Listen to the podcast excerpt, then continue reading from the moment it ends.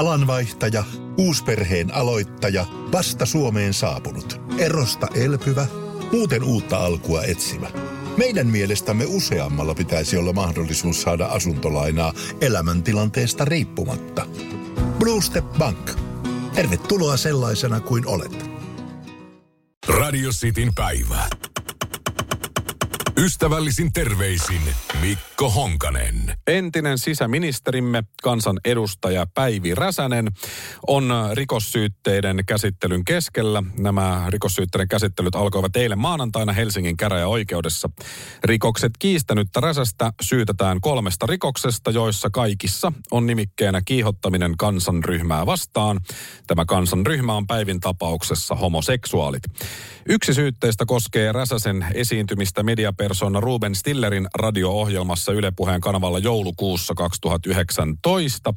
Ohjelman jakson nimi oli Mitä Jeesus ajatteli homoista. Mäkin on muuten joskus yhden kerran Päivi Räsästä haastattelun radiossa ja vieläkin on vähän kylmä.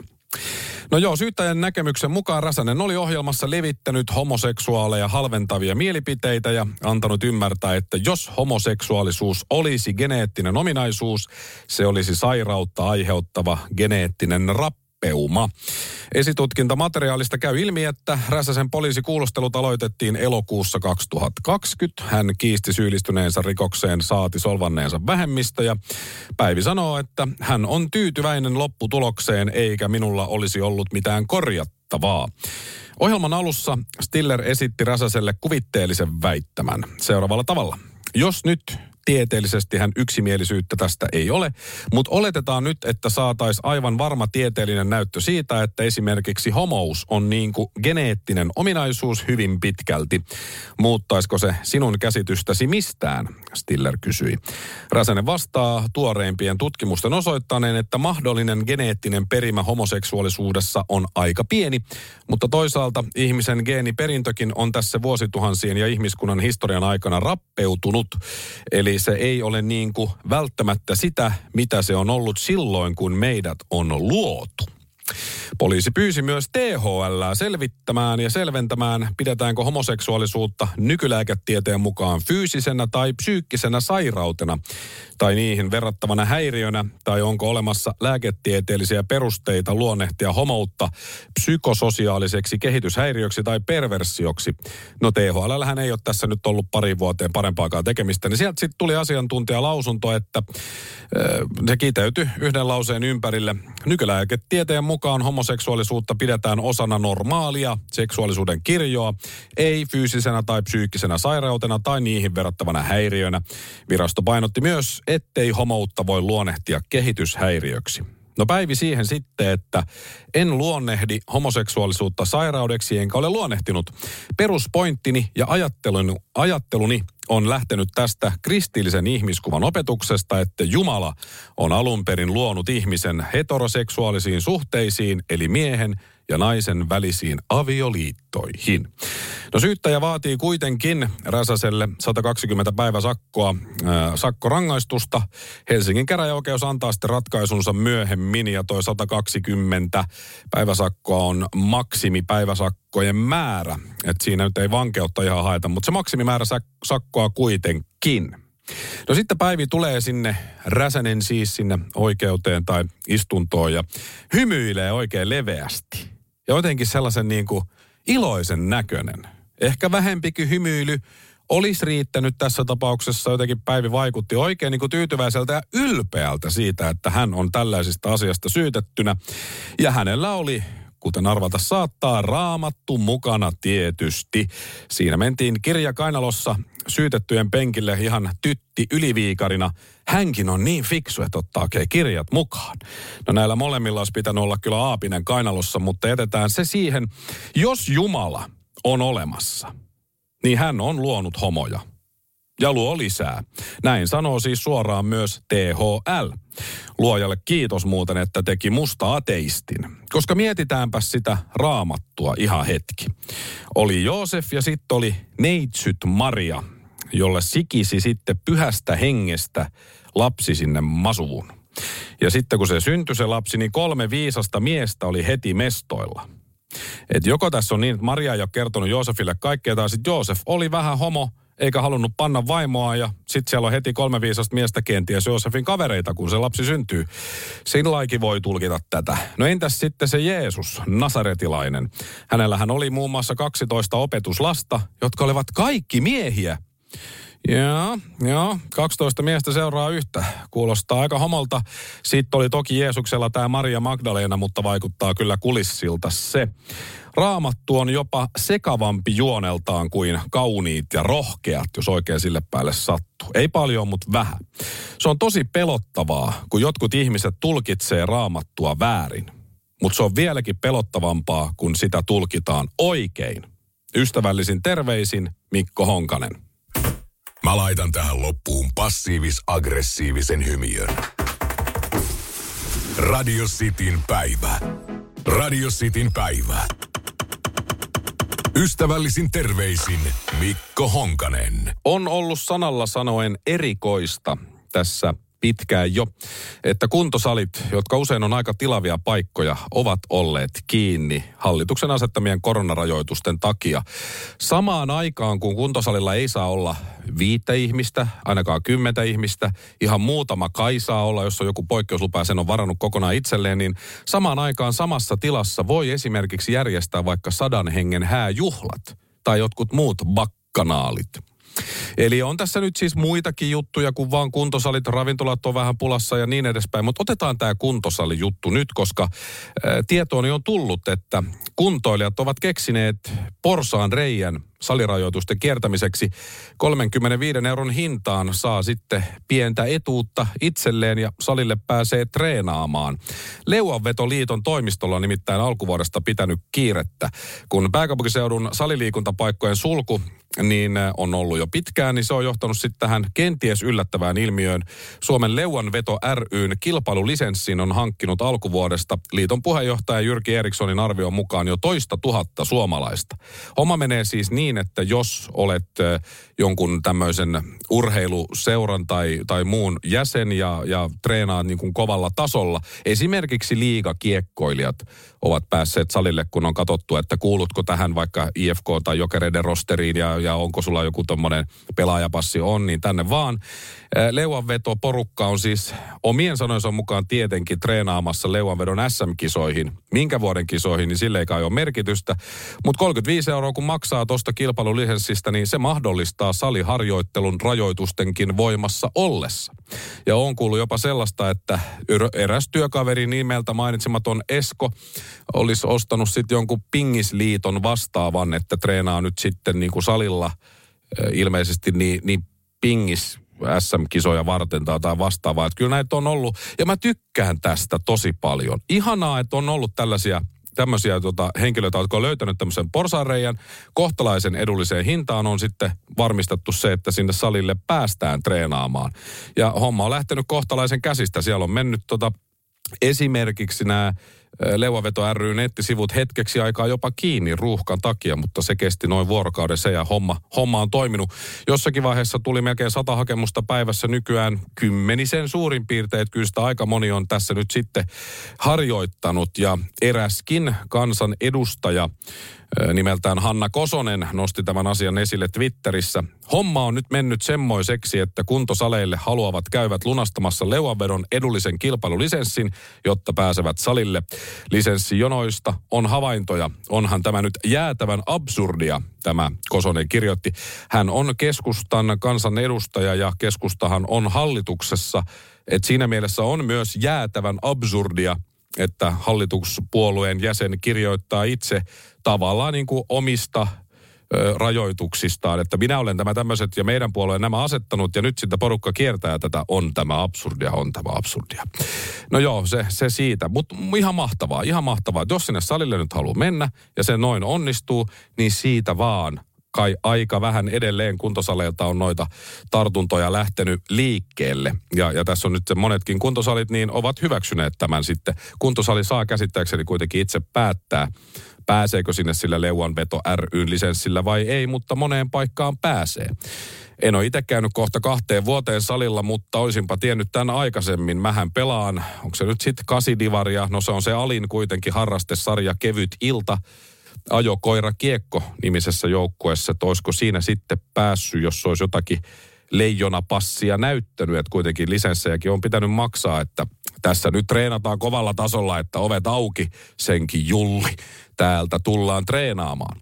Mutta aivan ihanaa, että näin on siis tosiaan tapahtunut, ihmiset on päässyt salille pitämään terveydestään huolta, kuitenkin jos kotona vaan kököttää niin kuin minä ja syö sipsiä ja tilaa ruokaa, niin se ei ole kansanterveydelle kovinkaan hyvä asia. Ja varmasti minä ja moni muukin on nyt niin vihanen hallituksen kaikille näille rajoituksille, että kannattaa kyllä varoa.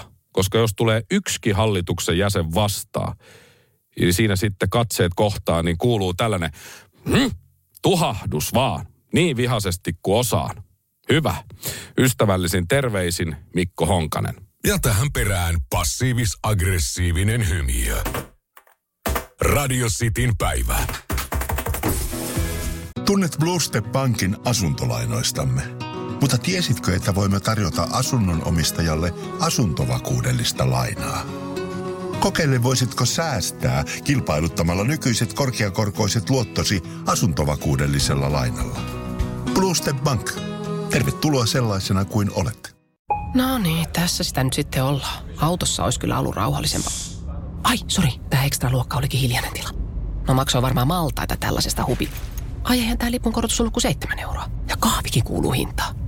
No nämä penkit ei ainakaan voi vetää vertoja oman auton nahkaverhoon.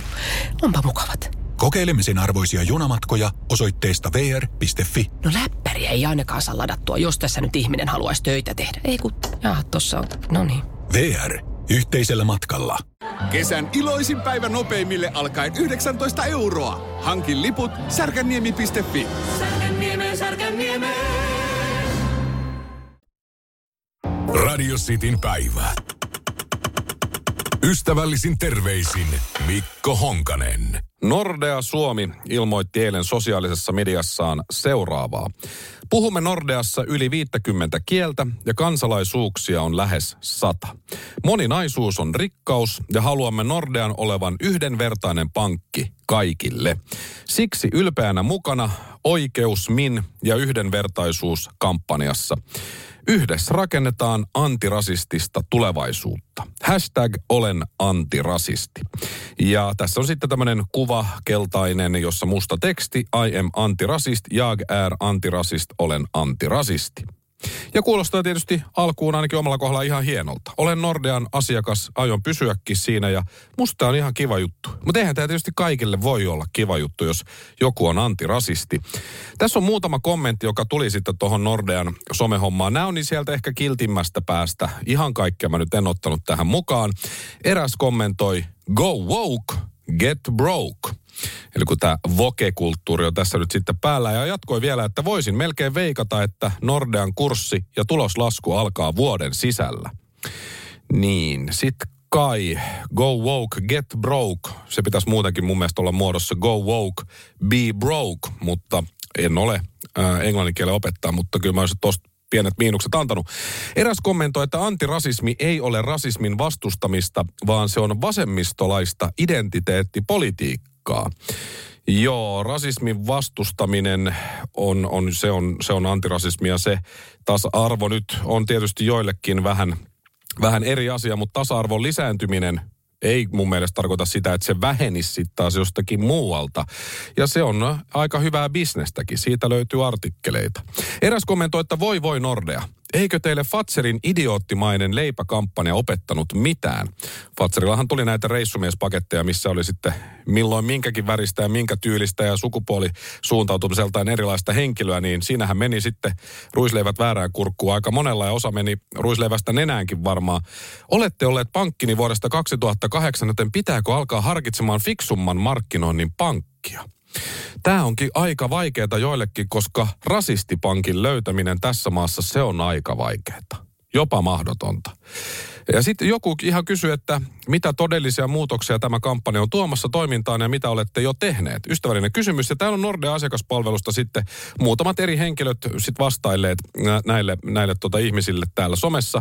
Hei, Nordeassa tehdään paljon töitä yhdenvertaisuuden eteen. Tuemme esimerkiksi vapaaehtoistoiminnan avulla maahanmuuttaja, nuoria, työelämä- ja talousasioissa.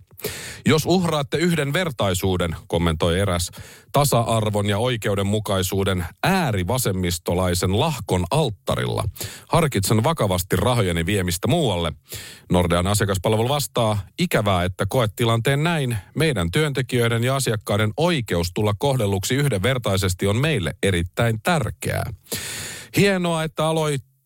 Kommunistien perseen nuolioiksi. Ilmeisesti ette sitten tarvitse minun rahojanikaan, kommentoi Adolf Kekkonen, jolla on Kekkosen kuva profiilissaan. Varmasti ihan aito, aito henkilö. Enkä tiedä, onko hänellä rahaa, mutta väitteensä mukaan ilmeisesti sitten kuitenkin on.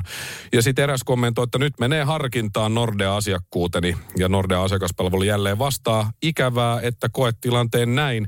Meidän työntekijöiden ja asiakkaiden oikeus tulla kohdelluksi yhdenvertaisesti on meille erittäin tärkeää. Ja näitä kommentteja on paljon. Ja Nordean asiakaspalvelusta on hienosti näihin lähes kaikkiin myös vastattu. Varsinkin, jos siinä on vähänkään asiallinen fiilis. Niin, niin tota... Äh, niin se on tosi hienoa toimintaa siellä. On varmaan jotkut naurattanut kommenteista siis, äh, mitä on tullut ennen kuin niihin on vastattu se asiakaspalvelus, mutta hyvää duunia ovat tehneet. Ulottuuko tämä kampanjanne asiakkaisiin asti? Tuleeko nettipankkiin kyselylomakkeelle valikko, josta klikataan olen antirasisti tai en ole antirasisti? No ehkä tämä oli vitsi, mutta Nordeasta vastattiin, että ei tällaista kyselyä ole tulossa.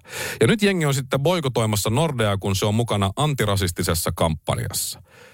Niin nyt just, eikö se olisi pitänyt tapahtua jo aiemmin tämä boikotti? Esimerkki kaksituhattayhdeksäntoista. Nordea oli ensimmäisenä pankkikonsernina Pride-tapahtumassa ylpeänä mukana. Pride-tapahtumassa muita yhteistyökumppaneita ovat esimerkiksi Helsingin Sanomat, Lidli, eli ei voi lukea Hesarista uutisia, ei voi Lidlistä hakea olutta tai lonkeroa. Burger Kingiin ei voi mennä syömään eikä varsinkaan Stockmannille. O P-pankkiin ei voi viedä rahojaan, koska O P:kin on mukana Pridein tuke- tukemisessa.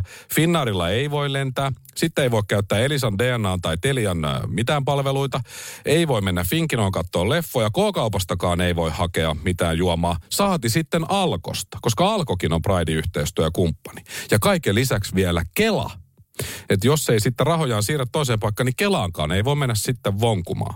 Et vaikka Pride nyt ei suoranaisesti ole juuri rasismin vastainen liike, vaan enemmänkin vähemmistöjen etujen puolesta ja tasa-arvoisuuden lisäämisen edistämiseksi toimiva taho, niin monelle se on ihan yhtä paha asia. Vaikeaksi menee elämä, kun on omien idioottimaisten mielipiteidensä vanki.